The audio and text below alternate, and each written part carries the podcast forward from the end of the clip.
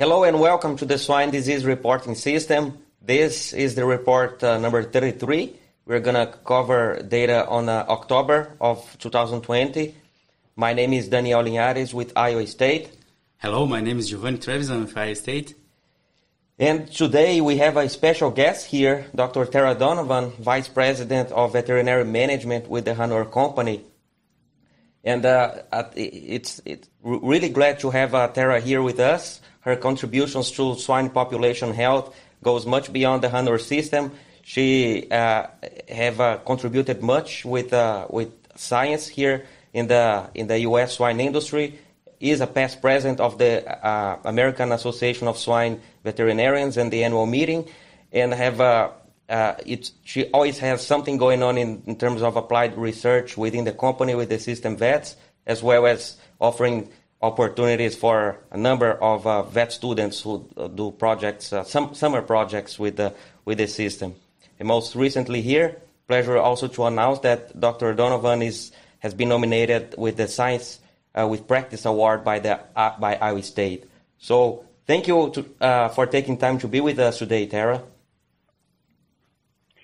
Thank you, Dr. Linhares. Um, and thank you as well for um, the award. I was uh, just notified and um, very humbled. Um, really have honestly a really great team of veterinarians that I work with, and they do uh, all of the work, I think, and and uh, uh, and um, they they deserve accolades as well. But appreciate it very much, and really enjoy working with you and your team on a lot of the projects um, in the past. It's our pleasure to be able to work with you. Look forward to keep keep having that opportunity going forward. So. Uh, so before we, we, we get started here in the first page, Tara, you've also uh, been serving as advisory member here of the swine disease reporting system since it, the program has been established in 2017. And so, a question for you is how how do you use all the, this this data from this project to uh, influence your decisions to in turn influence swine swine health and uh, welfare in the in the system? Well, first off, I'm a really big fan of this report, and I think it's um, just great that uh, we're finally utilizing all of the diagnostic data that swine veterinarians, um, you know, do and get every day as we're collecting um, this data. So to use it as an industry tool is really exciting for me. Um, you know, we use diagnostic data in our system every day to make decisions, and the swine disease reporting system um, allows us to see trends um, in disease prevalence uh, in the industry compared to our farms. So mm-hmm. I spend my time looking at our farms and what our trends are, but I don't always get to see if those are matching up with the industry. And so it's very useful um, just to see if we're, you know, seeing the same thing as the industry um, is seeing. Benchmarking purposes. Yeah, exactly. All right, so getting started here in this in this first page, um, Giovanni, where it reports PCR detection over time. What what are the the highlights uh, that you want to bring forward to this from this page? A moderate increase of PRRS virus of 4.6% was observed in October when compared with September, and this was mostly contributed by a substantial increase of 7% from 38 to 45% in wean-to-market animals. Looking this at a regional level, PRRS virus detection was above baseline levels for Minnesota, South Dakota, Iowa, Nebraska, Missouri, Illinois, and Indiana. Uh, according to the advisory group, the KIPS reminds us that there is a need to improve biosecurity by containing measures in growing farms. Actions like have a clear definition between clean dirt lines, changing coveralls, boots, when crossing those lines and playing for transportation for feed animal people movements are highly encouraged and give a continuous reminder for the personal those working the farm on the importance to comply with loading and the unload practices are highly encouraged as well. Thank you, Giovanni. And bringing back to, to Tara, and we're talking about PRRS detection here. Tara, what have you, how have you guys been uh, monitoring PRRS in the in the breeding herds lately, and can you share some uh, some of your tips on the success factors to successfully eliminate the the virus from uh, from breeding herds? It's a complex question. Sure. Sure. Yeah. In in our sow herds, we monitor PRRS um, by collecting processing fluids and farrowing. You know, as uh, I think most of the industry has um, adapted to that um, method for detection over the course of the last maybe three years or so. Um, depending on the status of the farm, we may collect them weekly if we are working on an elimination project or we have an active PRRS um, uh, farm that we are wanting to know more on a week to week basis for procedures. Or on stable farms, we're doing that collection um, monthly and, and making sure that that farm is stable based on, on those diagnostics. In addition, on the sow farm side, we do monitor the health of the gilts that are going into the sow farm, and here we use rope samples. Um, we test specific ages of gilts every month, and we use this information to evaluate vaccine compliance and then gilt acclimation programs. Mm-hmm. Oh, thank you, thank you for for sharing that. And coming back to what Giovanni shared about on, on the highlights for this page, right? This year, and same thing happened the year before and the year prior to that. We we now see an increase in detection rate in grow animals, right? And that usually precedes what happens in the in the sow farms.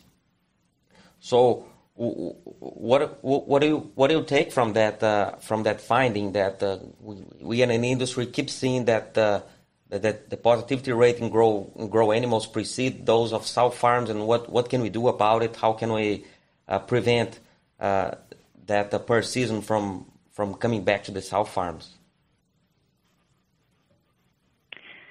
Yeah, Daniel, we, we, as you mentioned, you know, you can look at the chart and see that this is a fairly consistent seasonal um, uh, event that occurs. And, you know, for us, we have mostly nurseries and finishers as opposed to wean to finish barns. And recently we focused on improving the biosecurity of our nurseries. We've mm-hmm. enhanced our training um, and our early pig care um, training on biosecurity.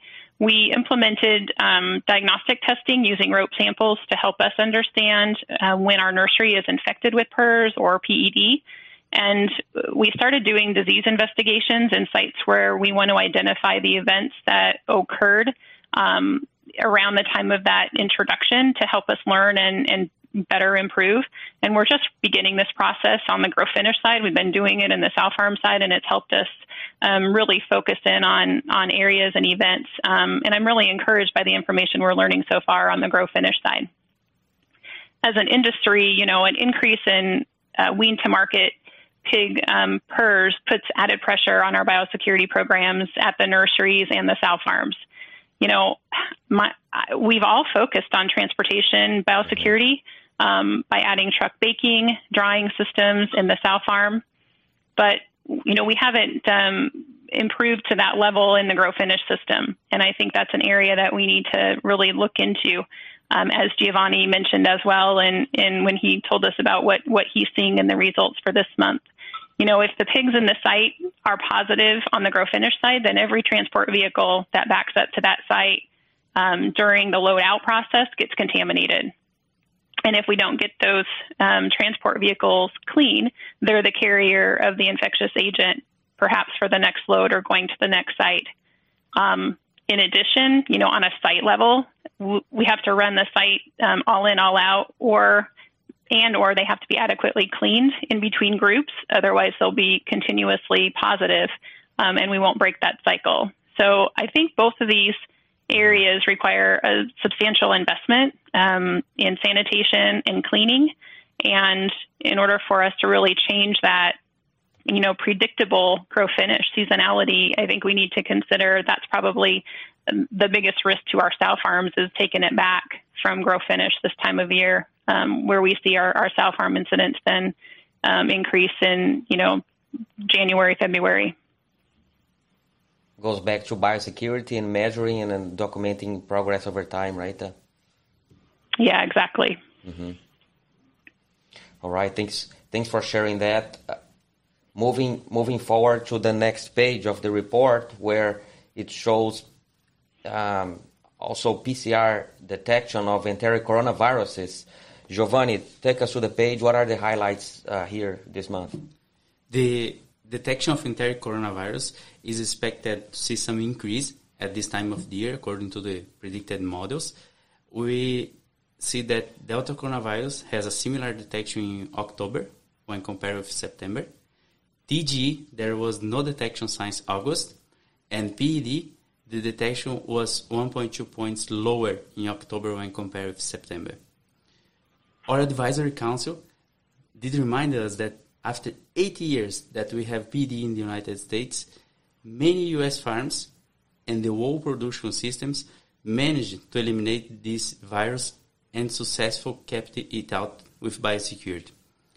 There are some systems that still immunizing pigs on an ongoing basis, and practice from growing pigs as a biosecurity transport, as Dr. Donovan mentioned, should be implemented to avoid that PED spill over back to breeding herds and restart the cycle again. And Tara, bringing back to you this year, this month, if we look at the positivity rate for PED, it's uh, relatively lower compared to previous years. W- what does it mean? What what what's your take from from this uh, PED data?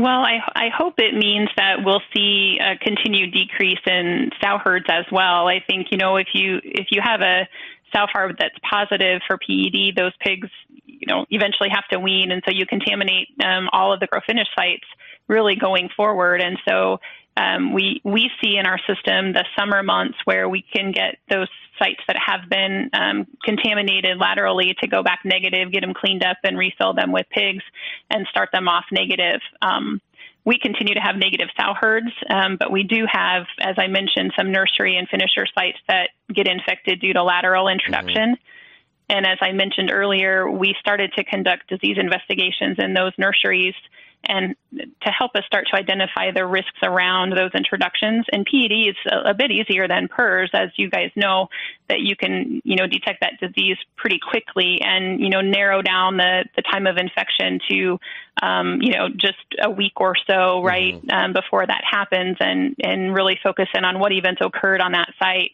Um, during that week period, so we're we're just getting started at understanding um, some of those introductions, but um, it's all going back to uh, biosecurity. And, and, you know, with that, I'm excited to hear about the trend that you mentioned for the industry. Maybe that will result in less lateral int- introductions for us and for everyone else. Mm-hmm. And, and, Giovanni mentioned that there was no TG RNA detected in any of the PCR since August, right, Giovanni? And that's despite it, it, it has been tested oh, roughly six six thousand tests since then, or yes, it's about three thousand cases per month per that month? are tested for TG. Well, that's a that's a good good sign, right? Uh, that biosecurity is really taking care of PED and uh, sorry TGE, and uh, as as Tara is is uh, is, is talking about further uh, working with biocontainment biosecurity that can be achieved uh, for hopefully T, uh, PD and, and Delta 2, right? Absolutely. All right, so flipping the page here for Mycoplasma hyopneumoniae and detection of uh, its DNA by PCR. Giovanni, what's the take home for Mycoplasma? Mycoplasma is in the highest level of detection according to the predicted year for 2020. And the advisory council did remind us that even though detection of Mycoplasma hyopneumoniae is falling the expected, there are some endemic infected herds that are currently observing Mycoplasma hyopneumoniae associated diseases in growing animals. So, Tara, your your take on this? There are some uh, systems that uh, decide to keep it endemic or control. Some decide to eliminate. What's your experience and advice on uh, dealing managing myc- uh, mycoplasma hyopneumoniae in systems? Yeah, our system is, um, for the most part, mycoplasma positive, um, and uh, we do concentrate on ensuring the replacement gilts um, are positive going into those sow herds and are exposed um, as young as possible.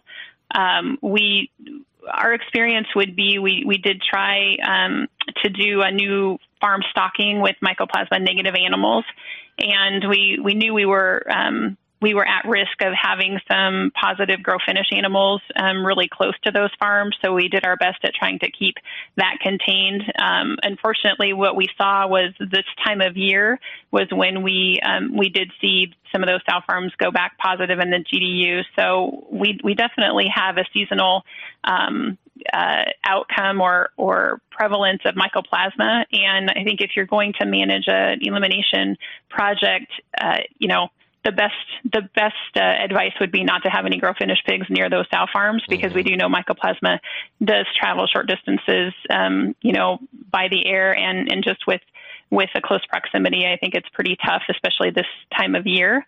Um, you know, we are we would see this as uh, our grow finish. Um, I guess acute respiratory cases, we would have this type of uh, same um, outcome of this time of year. We see more mycoplasma lesions and and some of the respiratory disease associated with that mid to late finishing. Mm-hmm. Okay. Well, thank you. And so, and uh, th- this is this uh, uh, uh, this is all we had for that uh, information on monitoring pathogen detection by PCR. And now this last section of the report is the disease diagnosis report, where we share information on disease diagnosis as defined by the diagnosticians based on the tissues that were uh, submitted, in this case here to Iowa State VDL. And so, Giovanni, what are what are the take homes here from the disease diagnosis uh, report? The disease diagnosis presents a a very good amount of agents that are diagnosed in the United States the, from samples that are submitted from Iowa State VDL. So to monitor those, we have an algorithm to, that scan this database on the background. And based on that algorithm, we saw some increased number of diagnoses for influenza A, PRRS, Streptococcus suis, rotavirus, Pasteurella multocida in the last six weeks. None of those was a big increase, but they were higher than expected for those weeks. All right, and so Tara, what's what's your what's your vision on uh, incorporating diagnostic data, production data, how how to integrate all those to to help uh, decision making to influence animal health in a kind of uh, precision swine uh, management manner? Daniel, I have, um, I guess, a couple examples come to mind of how we've, um, I think, maybe where we're going um, and how we're using some of this data. The first one is, you know, just looking at real time, real time uh, results and analysis. And so, recently, during a large PRRS elimination project, um, we were able to use PRRS processing fluid testing and oral swab testing in the Farrowing House to manage our weekly on farm elimination processes. And as you know, PRRS McREBEL procedures are essential in reducing the spread of PRRS and farrowing, but adding real time data showed uh, allowed us to show the spread within a room or from room to room, and it helped us to reinforce those processes and get better results. So our farm managers were engaged in the process. They did a really excellent job of execution once they understood the dynamics of disease transmission. And so I'm really proud of that accomplishment. And we were able to get, you know, PRRS eliminated, eliminated with a lot of work and diagnostic data and rapid, rapid feedback um, to really fine tune those processes. So that's kind of the first real time example that, you know, I wanted to talk about. The other, the other one, um, I guess, is a little bit more of a, a systems level. Um, I'm a firm believer that data can be tremendously helpful in making health decisions. And like most of the industry, we started looking critically at our antibiotic usage and correlating that back to the health status of our sow farms. And it's not surprising that the use of therapeutic antibiotics in the nurseries are a result of PRRS and PED infections that set the pig up for bacterial challenges in the nursery. And so we're all concerned about the use of antibiotics and the need to make judicious, judicious decisions. Mm-hmm. But if we don't control the viral epidemics, we won't be able to make a long standing impact on the industry by reducing the use of antibiotics. And so, you know, your report talks about PRRS and PED and how um, they're impacting the industry. And I think, you know, those are two key viral um, pathogens that we see really drive the antibiotic use in our nurseries, which you know, isn't really intuitive that they're viral, but they're driving the antibiotic use. But I mean, our data would show that clearly. And, you know, as an integrated system, we're able to use this type of data to help us make system decisions that are beneficial for the health of our herds, but that are also beneficial for like our product marketing and consumer com- consumer confidence on antibiotic use. Mm-hmm. Yeah, they, well, they, uh, that makes makes makes a lot of sense, right? As you said, may sound uh, counterintuitive to say that viral infections drive antibiotic use, but looking at the interactions that the the viral diseases have uh, with the with the bacterial ones, that makes a lot of sense, right? Well, thank you. What, what are your final messages uh, for for our listener li- listeners regarding what we've everything we've discussed today, Tara? Well, I want to thank you, Daniel, Giovanni, Edison, for your efforts um, and for the input that you're um, giving to our industry. Swine practitioners, we continue to use um, diagnostic data and really more and more for health decisions. And I think by adding technology for even more real time decision making gives us the ability to um, connect the production parameters with economics, with health, and that can even be more powerful. Um, it's been really fun being part of your advisory group, and I look forward to where this type of reporting and information can take us in the future. So thanks again. Thank you. Thank you very much. Thank and, you. Uh, look forward to keep in touch with you. And uh, thank you all for listening. We'll, we'll, we'll get back next month uh, with the report 34. Thank you. Thank you.